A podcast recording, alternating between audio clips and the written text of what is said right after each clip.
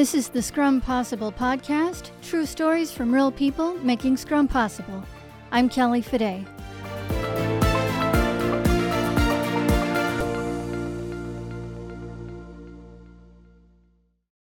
So, Brad and Joe, welcome to the show. Good to be here. Happy to be here. And I'm really happy to have you guys because this show is a special show today, which is it's a launch party for your book.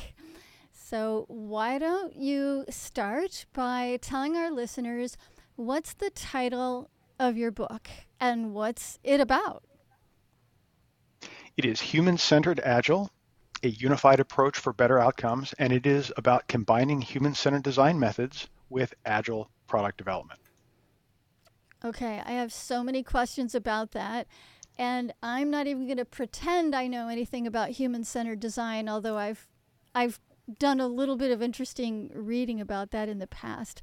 So how about if we start with the basics of first off like what's your layperson's description of what's human-centered design? And then what's what was the other side? Agile product development and why are you bringing these two together? Let's start there. That's, Brad, so why don't you start with HCD? I, I will start by picking up HCD, yeah.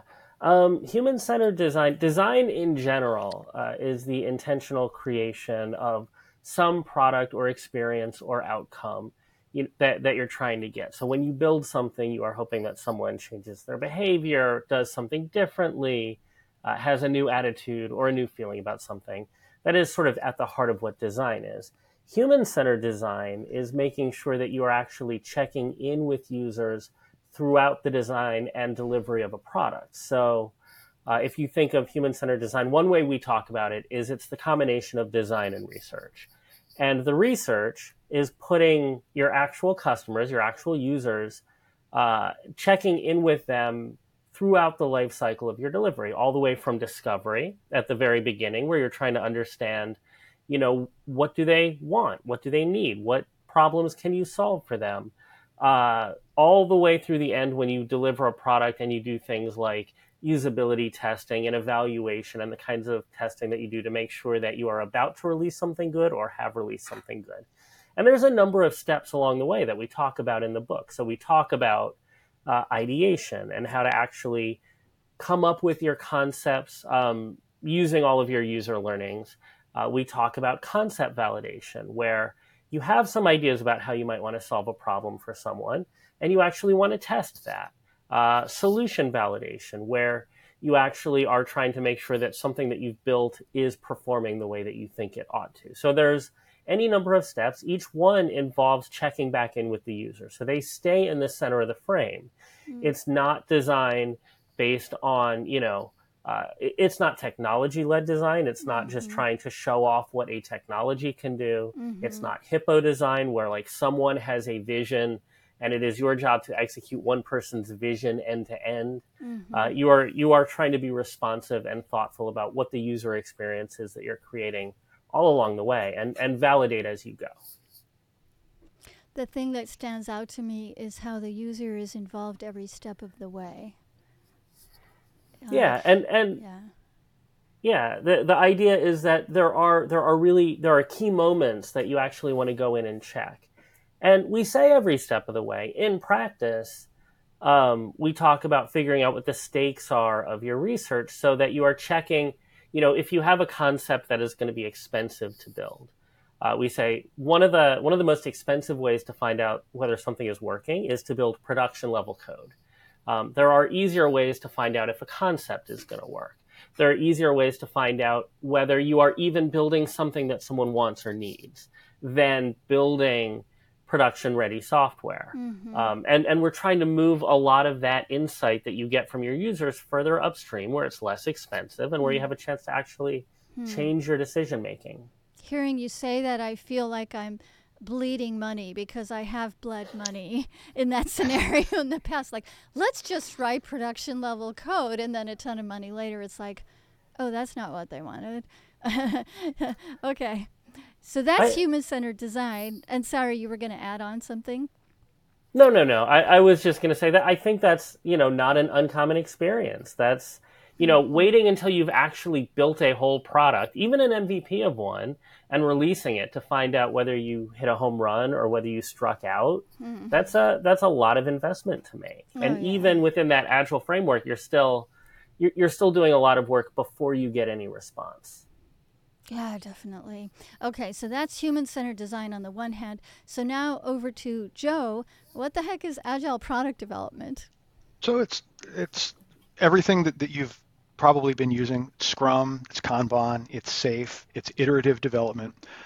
But a lot of times, teams that do this in the traditional sense, they're all about we're going to build something and we're going to deliver it to the user, and then we're going to get some feedback, and then we're going to maybe build some more or, or maybe make a pivot decision. Mm-hmm. And the whole thing about adding human-centered design to it is, as as Brad has indicated, you have opportunities to use all sorts of lightweight prototypes that you can build quickly and inexpensively mm-hmm. that make your delivery stronger from the very first one. But let me ask you, hasn't Agile been trying to do that all along? You know, it, it depends. It, it's a bell curve, and it depends on what team you're working with, what they're working on, and, and honestly, what kind of access they have to users. How much does their product owner know? Mm. Did, did the product owner come up in the space? Are, are, are they a, real SME and an expert, and, and do they know everything? Uh, mm-hmm. or, or, or maybe they're a little bit less experienced, and maybe in addition to that condition, your users are sequestered away and you don't have access to them. That is where human centered agile can really help.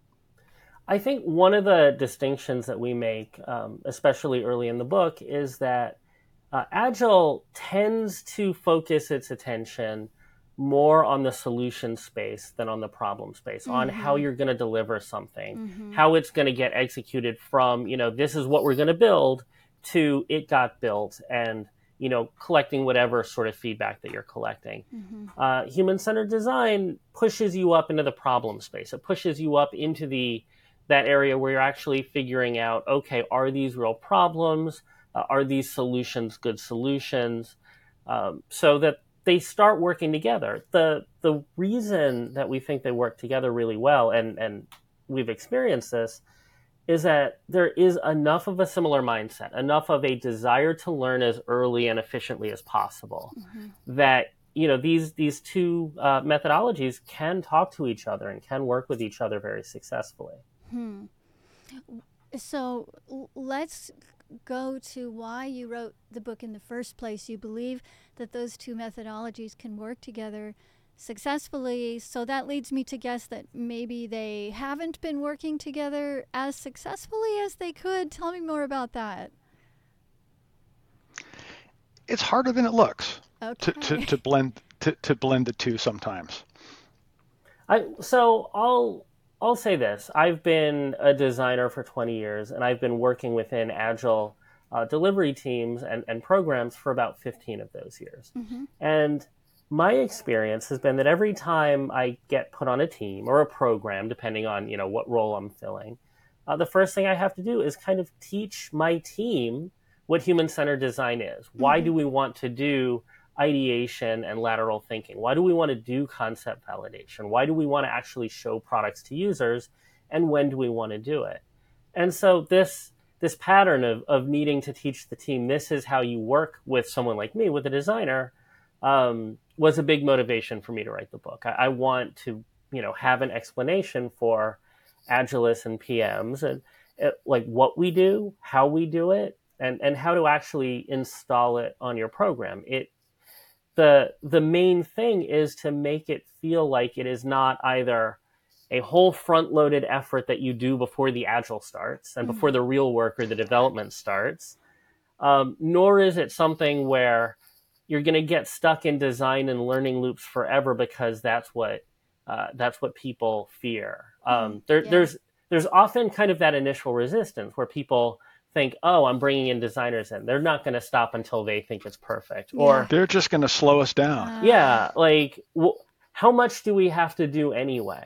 And how much do we have to do anyway is a big focus of our book because we want teams to be able to move forward um, in in smart and efficient ways um, and be able to learn, you know, that these things are likely to work for us. These things are giving us warning flags that we need to follow up on hmm. and be able to make decisions at key times and not just sort of wait until the end and, and find out, oh, you know, maybe we should have done it a whole other way.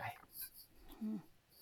How has the methodology of marrying these two been received by the teams that you both have worked with? Um, you know, at, at first there there's some some forming and storming that, that goes on. There's there's some initial skepticism from, from the agile folks. Hey, are, are, are these designed? For, they're going to slow us down, right? And and also from the agile teams, you get sometimes some resistance because we we plan our research. You can't always do all of the research that you need inside of a two week sprint. So you're going to be interacting with some users. You're going to be getting some some insight, recording it, analyzing it. And sometimes agile teams freak out about that. And, and they say, well, wait a minute. We're, we're not going to consume the, the output of that story for another sprint, maybe 2 mm-hmm. Oh, that's that's not agile. The scrum police are going to come and get you. and, and, and so there's there's some some learning in, involved there that hey, you know, this is really going to make us uh, go faster. It is going to make our our product better. It's going to be better received by our users. And you, you kind of have to get a couple of sprints into it in order for the teams to say, oh, okay, now I kind of see what you're getting at. So you had asked a question about bringing human centered design into Agile. Yes. Um, and the way that I'm I'm thinking about this question is, what is it like to onboard human centered design onto an Agile uh, program? And there are a number of answers as to, to what makes that work or not work. So, a lot of times, what, what programs or teams will do, uh, or even organizations will do, um, is sort of take the, the hardest possible approach, which is to just get some human centered designers, some user experience people, and throw them onto teams. Um, and everyone sort of has to sink or swim based on how well that person is working with that team. Mm-hmm. Yeah. Um, but there are better strategies for success. You know, there, there are things that uh, leadership can do to show support and to show that there's a shift in mindset. Having having leadership support is a big factor, sort of, mm-hmm. for for success at an organizational level, and being willing to have a that experimental mindset. If you have that already with your agile and it's it's actually happening, then HCD can sort of fit and shift in there. Uh, a willingness to to think of the problem space and work done in the problem space as valid and legitimate work. Like that sometimes teams uh, or programs get trapped in the thinking that the only actual work is coding, um, mm-hmm. and everything else is is work that supports or is around the work, but is somehow less essential. Mm-hmm. Um, and that's a you know that's a mindset that doesn't always uh, lend itself to bringing in other kinds of work. And, and other kinds of work have come into Agile successfully. If you think of like testing and making sure that your systems are, you know, continuously available, there, there's a lot of like dev ops that have been brought into Agile over time. Uh, there's no reason that other, you know, other types of work can't be brought in as part of the work, as part of the essential work of mm-hmm. doing good delivery. So there's a um, history there. Yeah, no, there absolutely is. When when I was starting as a as a designer and before that as a front end coder, um, QA was always the thing that got the the short end of the oh, stick. Oh yeah. and and whenever whenever time or money or anything got tight, uh, QA was almost always the the first thing, at, you know, thrown off, thrown overboard. And that has changed over the course of my career. That you know QA and making sure that you know that you are writing robust and and code that works and succeeds and and goes out the door successfully um, has become a much much larger and and more stable process. Uh, that happened because people made room for it and people understood the value of it. Mm-hmm. Uh, what we're trying to do is have people understand the value of what we're doing as part of the delivery life cycle, not as something besides the delivery life cycle. Yeah, that seems like an important distinction and and as I look over at you, Joe, I'm wondering what it took to get you convinced Was it a hard sell or an easy sell? Oh no, it, it, it was it was a hard sell to get me into a room so that I could see HCD in action. Mm. And and and so so the way it worked was that uh, Brad and I both worked for competing consulting companies, but we had a common client. And the client was getting some some good traction with HCD, and they were getting some good traction with Agile and SAFe. And an executive called us and said, "Hey, you know, I want to combine the two. I, I want I want chocolate and peanut butter. Yeah. So get, get your guys and, and go over and hang out with this group that's that's using HCD re- really well. And and so we got off the phone with them, and we opened up Google and we typed what is HCD and we kind of figured it out. And okay, well this doesn't sound so bad, so we're going to go and and we're going to listen, but we're going to take our, take our laptops in case we're bored. and and we we we got to the event and it was unbelievable. It was the, at the time it was the best PI planning that I had ever seen, Mm. and the, the morning briefings were, were all about, hey, how this how is this going to impact our end users? And this is what we- we've talked. We've actually talked to our end users, and this is what they had to say, and these are their pain points and, and their Mm. priorities and what they want. hmm And uh, so so then the directive was to for, for Brad's company and my company to kind of collaborate, and that's how. Uh, we, we started you know thinking about hey we sh- we should write a book on this hmm What was the funnest thing about that PI planning for both of you? I'm not sure Brad was actually Yeah, there. no, no, no. That that that's Joe's story of introduction. I was not actually at that PI planning. Okay. It, it it was I think it was another another group that was that was doing HCD, but but they were doing it uh, utterly brilliantly. Hmm. And I, I think our, our first interaction was was at a pre PI planning, and I I remember distinctively Brad stood up and started talking about acceptance criteria, and he, he got my attention because I'm normally the guy that does that. hmm Yeah. And he said, "Hey, I I caught what you were talking about in there. That was pretty neat. Let's go get a sandwich or something." And so we've been hanging out. It was three years ago, and we've been hanging out ever since. And the rest is history. and the rest is very recent history. Very recent, yes. So, what was the um, most interesting thing for each of you about writing this book together? Um, I I thought that I knew something about HCD before I started writing the book, but I was taken to school. what did you learn? Uh, more than I have time to to tell you about right now, but. Uh, I, I guess if I could boil it down, I, I would say that HCD is as much a mindset as Agile is. You know, we, we coach people all the time. We, we, we talk about the mindset. I think HCD is a mindset as, as well. How I'm curious what Brad thinks. Yeah. Yeah, no, I, I think so because your goal is to uh, learn uh, how users are are using your product or might use a potential product, how they're feeling, how they're thinking, and throughout the process, you are you are still then looking to understand, validate, understand, validate, and that Mhm. becomes your you know your approach to doing this. Um, so getting people, I, I think one of the one of the one of the things that should be uh, one of the easier wins of this is that as in HCD, you're really concerned with the outcome. hmm And your agile team should also really be concerned with the outcome. You know, we write user stories as a user so that I can, um, because we want to show that these things are not just, you know, uh, features and code that's being built. It's actually serving a purpose, and you want to know whether it's serving that purpose. Um, getting your team aligned to solving the user's problem rather than solving the problem of, you know, expedient delivery Yeah. or Yeah. you know something like that um, is is where the mindsets meet. But how do you balance those two sides? Because you need both, right? So how do you, I guess, play them off against each other, and how do you make judgments and decisions on how much to do of one side and how much to do of the other? So for for how much to do up front, if, if you think about like the work stream, there's there's the early part, the mid part, the later part. Um, what you're doing is figuring out what the stakes of your decisions are at each step. So Okay. if you're deciding whether you want to build a product at all, um, you're thinking about okay, how much will it cost? How you know how much uh, exposure will this get? Or, or maybe a feature. How many users will it touch? How central is it to their experience?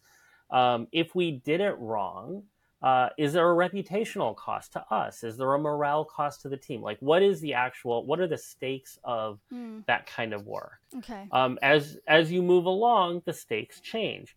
The trick is to get the team sort of holistically involved in the problem that you're trying to solve and the potential solutions for solving it. So, uh, if you can get everyone thinking in an outcome driven way, uh, the team then starts thinking, okay, we could build, you know, this feature. How how much will it be? What what would it look like if we were wrong, and and how bad would that be? And that sometimes that happens. Um, I was working on one product where we were trying to figure out a better way to get information from users, um, from from the customers. And the idea that was floated, which sounded really great to everybody, was a chatbot, right? Like th- this was a few years back. Chatbots were coming everywhere. They they were a, a technology that were top of mind. People were getting used to it. Um, and what we learned, because we did some testing really early on, was because of the kind of information we were asking for, mm-hmm. people did not want to use chat at all. They wanted to talk to a human, and it felt like having a, you know a technical interface for things that were were personal or potentially sensitive to the user. Hmm. Uh, that felt too risky to them to want to do. Interesting. So we knew early on to to pivot away from that without having gone through the whole effort of of building it and and building like the language processing that would have gone behind it and yeah. and everything else because our users simply would not have used it. Um, and that was a clear finding. That's really interesting. And it, it it reminds me of kind of a related question that i have. Um, you know, I have the impression that you're checking with users throughout the process. But what I've discovered, f- at least from the side of my experience in agile product development, is that when I've tried to do that, leading product development initiatives, I found that users are notoriously poor predictors of their own behavior. You're nodding. So tell me what's going through your head as you're nodding. So it, it's a little hard to just ask someone here. Here's a nice sounding product. Would you use it? People yeah. people want like... to be, uh, you know, helpful and supportive. They kind of want to say yes. It's not real to them. So the things up, you know, in that discovery process that you're really looking for, are you're looking for attitudes and behaviors around what they're doing now, and trying to sort of project. Okay, if if we change this in this way uh, will it help them? But you know, you you get a sense of uh, what their pain points are, what delights them, and and you talk to them about their actual experience today, um, and you use that to try to project uh, what sort of product might work for them. Um, you can go in with problem validation. You can say, "Hey, it really sounded like you were getting stuck on this step. You you love your your movie streaming platform." But you're really irritated by how scrolling and finding stuff works and you wish it were better. Is that true or not? And and people will tell you. They'll they'll give you that sort of sense of what they want. Um, and then as you move downstream, you're validating and checking again. So you make models of the product that you're going to show. And you can ask questions like, well, how would you use this? How does this differ from what you're already using? And making it real and giving them a chance to talk both or, or, giving yourself a chance to talk both about their attitudinal response and also their behavioral response to what you're doing gives you a much clearer picture about how is this actually working for someone hmm. that makes sense uh, and I'm still curious actually to go back to the theme of convincing people. And I'm curious to hear from maybe both of you, but let's start with Joe. Have you ever worked with a team where people just weren't drinking the Kool Aid. They just didn't necessarily want to be involved with human centered design. I'm a developer. I like to write code. Just leave me alone and let me write my code. How did you approach it? Have you ever seen that? And how did you approach it? I I have almost never not seen that. Okay, that's and, and, and you know it's a it's a real challenge because a, a, lot of times there is sort of built-in hostility from, from the, the agile team that, that see hey there's, who who are all these designers coming? Oh wait a minute. I've got I got a de- I'm supposed to deliver this by the end of the sprint. These guys aren't going to slow me down. And that I think is the root of, of the big fear that that I, I have seen. How do you alleviate that fear? Um, you have to you have to go through the sprints and you have to do the delivery and you have to do the demos and get the feedback and let them see that it really works. Let them It- it's see it's it. an ex, okay. it's an experiment in agile, just like everything in agile is an experiment. Mhm. I do. So Joe and I um, wrote a SAFe white paper not too long ago about bringing uh, bringing HCD onto uh, projects at scale. And one of the things that we point out is that you can actually do some change management, some communications ahead of time, and talk about why you're doing what you're doing, uh, where the value points are. So there is, you know, there is some work you can do to try to get teams to understand, rather than just like here's your HCD person and they're going to tell you uh, what they do. Mhm. Um, I think you know, as, as as a designer, as a UX person, a lot of times we find that we get our we get our easiest points of entry through usability testing, through people actually uh, looking at a product that the developers have built and being Mhm. and bringing developers, BAs, really anyone on the team into those kind of sessions where they get to see people using their product and they get to experience what that's like. So it, it stops being abstract and it Mm. stops being a bunch of decisions about what's easiest to do. Uh, and it's the conversation shift to, well, what's actually helping people? What's getting in their way? And, and that becomes visceral fairly quickly.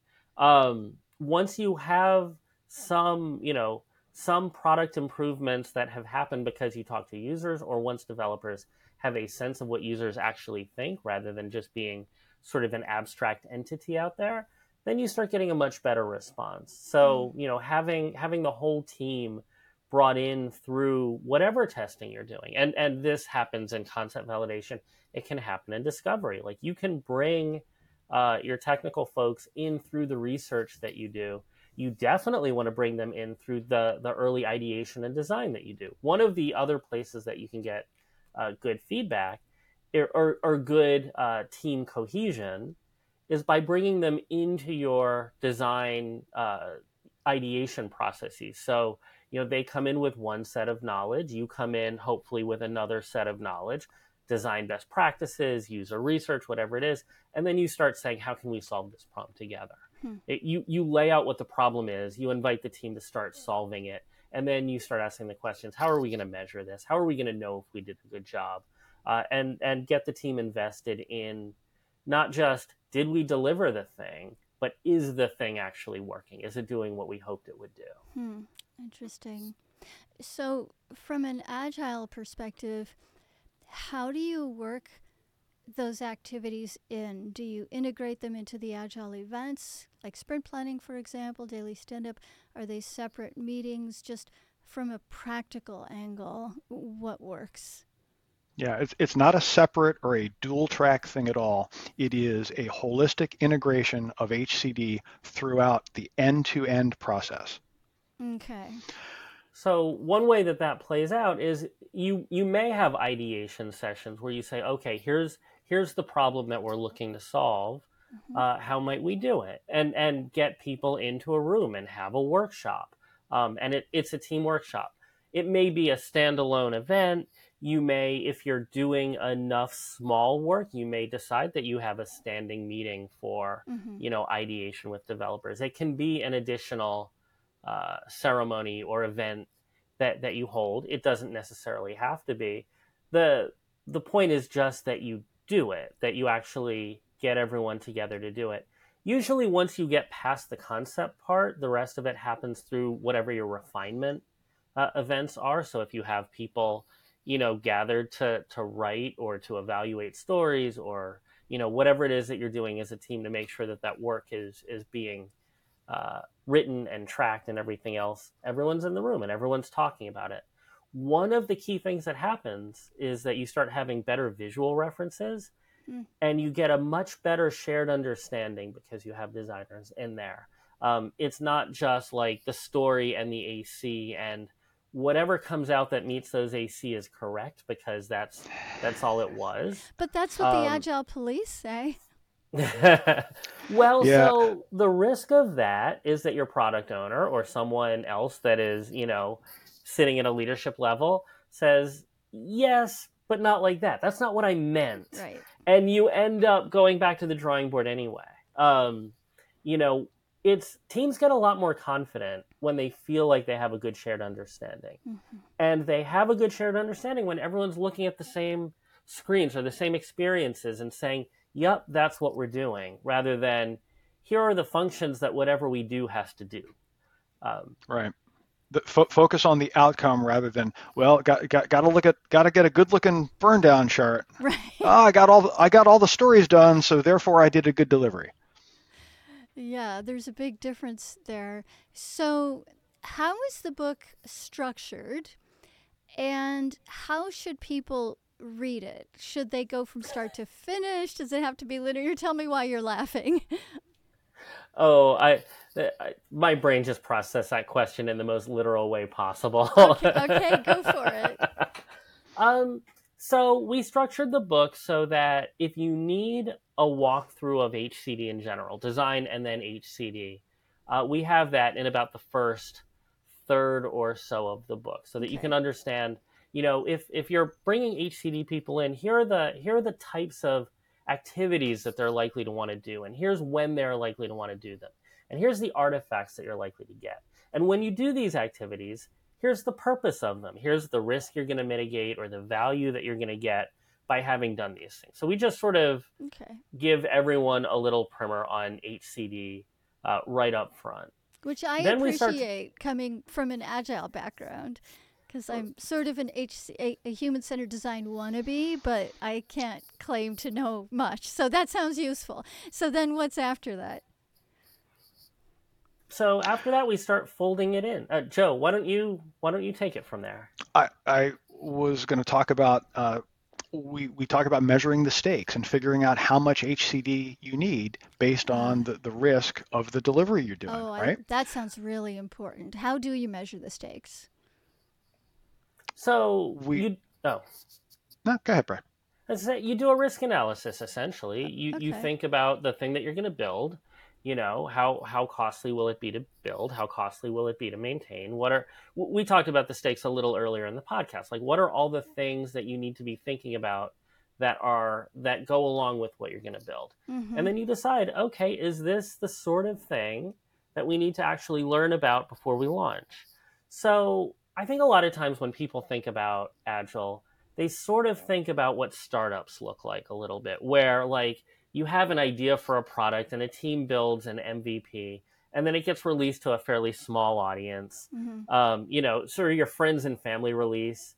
And it kind of doesn't matter at that point because you didn't have that many people and you're not showing it to that many people. If you got it wrong, then that's okay. You come back, you take that learning, you build the next thing, and you build it better, right? Mhm. Um, as you scale up, or as as the organizations that you work with get bigger, that's a much harder thing to do It is. you hard, can't really just say like okay we're gonna build it and you know what if it didn't work that's okay that's that's learning okay. for you. it's not okay a lot of Right. times. Yeah. right and, and so th- that feeling that you're having is is an understanding that there are different stakes for different kinds of projects and releases Hmm. um, and once you understand that you figure out okay what are your what are your risks like Mm. what happens what ways are is the experience you know likely to be risky? What don't we already know? Uh, and what happens if those pieces go wrong? Mhm. and so if you if you're building something and you have no idea how your users will feel about it that's kind of a risk. You might want to check in on that right? So um, when you put it that, way, yeah. well, it, it, it really sometimes feels that simple. Like, you Mhm. know, it, you Mhm. can either build a whole bunch of production ready software and then learn that you didn't get it right. And there are ways, I don't mean to move past the, the fact that there are ways, even in just building software, to, to lower the stakes. You can do A B tests, you can do Yeah. pilot tests, you can you can roll out slowly. There's all kinds of stuff that you can do but you still have to build the production ready code in order to do that. You still have to go through a lot of work to Mm. get just to that point uh, before you learn anything. So we're we're interested in figuring out okay, when do you need to learn, and how much is the right amount of research to do um, before you move forward, and that's you know that, that's what the that's what the goal is is to make sure that you're you're sort of doing the right size the right level of effort uh, in research just as you would for uh, coding and building or Okay. design for that matter So what's that second part of the book called?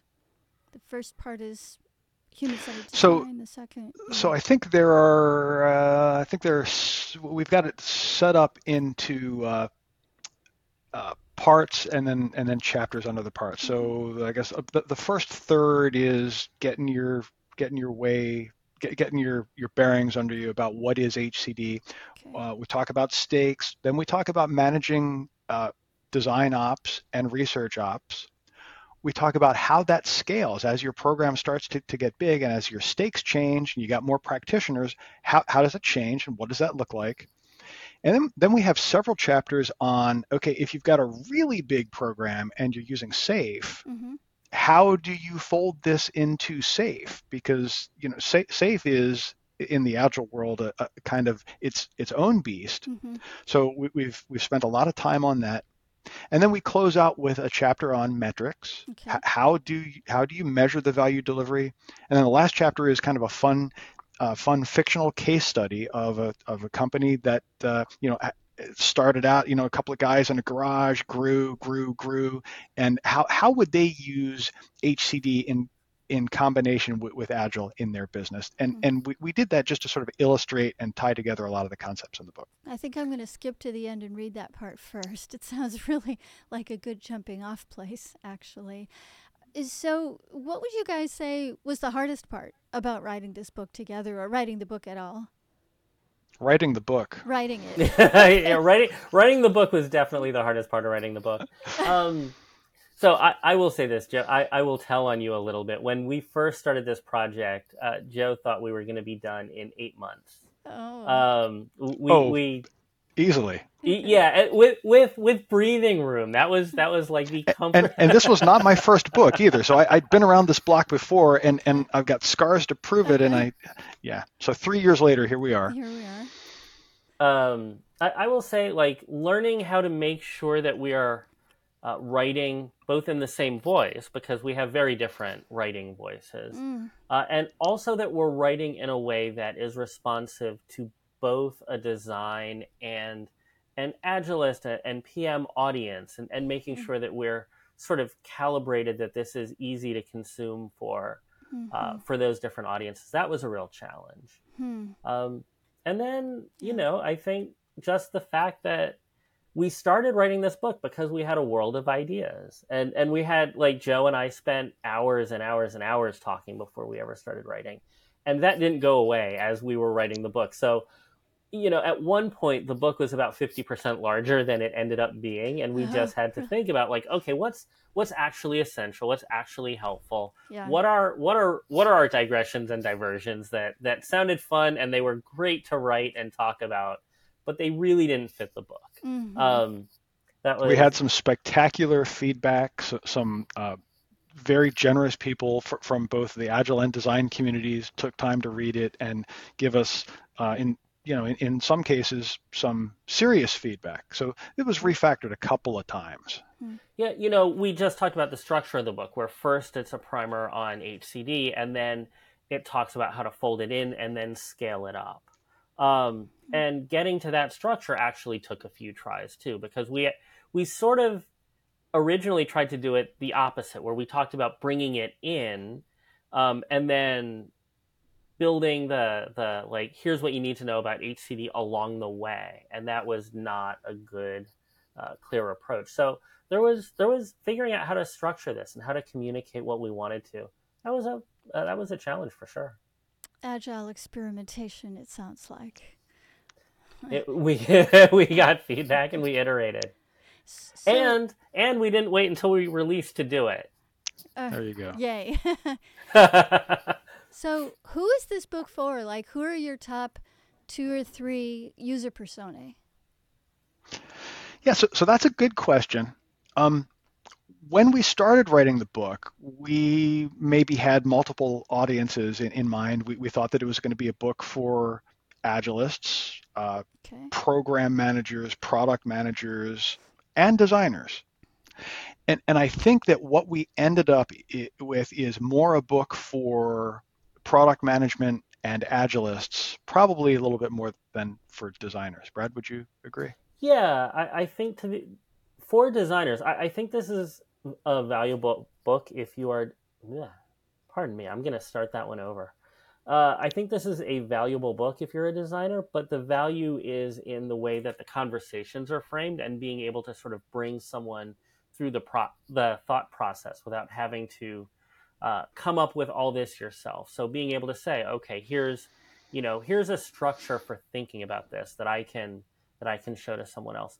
There are what I hope are some very useful design ideas or uh, about how to run design within Agile that I think designers uh, might benefit from. But overall, it's being able to have a good structured conversation, a conversation that Agilists and PMs can relate to and understand, um, rather than just sort of talking airily about what design does. I think that's a trap that that we designers sometimes fall into. Hmm. Um, so I, I do think there's there's value here for designers. I think it is primarily for uh, Agilists and PMs and, and anyone interested in the running of an organization that's doing this.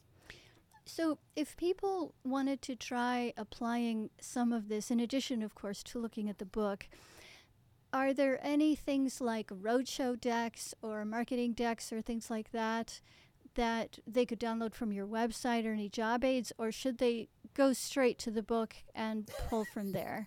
Well, so it's it's very interesting because what you have just done is articulated our backlog. So for now, what they should what, what they should do is, is buy the book. Yeah. so yeah, yeah, because because I'm thinking I want to use it, and it's a whole book, and like everybody else, I'm busy. Um, so if I want to apply it would it work for me to skim whatever I need to skim until I understand enough and then go to whichever section could help me practically apply it? You, you will you will figure it out I- immediately. We, we have uh, even before the book begins, we, we've got a how to use this book, okay. uh, wh- which section covers what, where are you going to want to go for, for this or, or that, okay. and you'll be able to go through it and you'll be able to find out exactly what the parts are that that you want to read first and what the parts are that you want, you're going to want to go back to again and again and reread. Okay. Like the map at the mall. You are here, but if you mm-hmm. want to go over there to buy tennis shoes or whatever, go over there. Yeah. Okay. You you should be able to find out our thoughts on like, okay, how does team topology work at certain mm. scale, or how do you build a research roadmap so that you can actually, mm. you know, plan your your research work in accordance with your with your product roadmap and do that in an intelligent way. We have a little section on how to write a research story that is a little different than mm. your dev story. Like we have a lot of uh, functional, actionable advice in here that we hope people can can find the value in. In addition to sort of the conceptual mm-hmm. framework of doing this. Mm-hmm. And they're both useful and they both need each other, I'm sure. So if people want to buy the book, uh, where can they go and when will it be available? It, it, the the release date has changed a couple of times. I think it is right now August 23rd. Okay. It is Brad, August check 23rd. Me if I, uh, on Amazon. Yeah, it is available now. for pre-order. Okay, um, pre-order um, and tell us the title again. It is Human-Centered Agile, a unified approach for better outcomes. Okay, great. Reminds me of the title of RUP, the Unified rational, unified process. But hopefully, this will be more usable than than RUP. Uh, although RUP was a good start, right? It's it's one amigo easier to use one because amigo. Brad and I are just we're the two amigos. okay, less complexity. That that sounds a little more approachable. Um, so thank you guys. I've really truly enjoyed uh, having you on the show, and I feel like my own journey around human-centered design as an agilist just is really just beginning. So thank you for getting me started. Th- thank you for having us. It's, it's a pleasure being here. I, I do want to say if people would like to reach out or communicate with us, uh, I'm Joe at Human Centered Agile, and he is Brad at Human Centered Agile. And we are also findable on LinkedIn. Um, you can find at we are we are in the process of setting up our book website, humancenteredagile.com, which presently just directs you to Amazon. uh, but we'll soon have more information, such as podcasts that Ooh. we can, it, right? Um, and yeah, we we will have more forthcoming. This is this is not our our last uh, effort with mm. this idea. Wow, more to come and good things to come. I'm looking forward to it most definitely. All right, thank you, gentlemen. Thank Great. You, thank you. Talk to you soon. Thank you for joining me today on Scrum Possible. I appreciate you being part of our community. If you enjoyed today's episode, please subscribe to stay updated. Your support means a lot and helps others find me. Don't forget to leave a review if you can. Your feedback is really valuable. Please do share my podcast with your friends. And remember, there's a whole library of past episodes with more content you'll love. I look forward to having you with me next time. Until then, stay curious and keep listening. I'm Kelly Fide.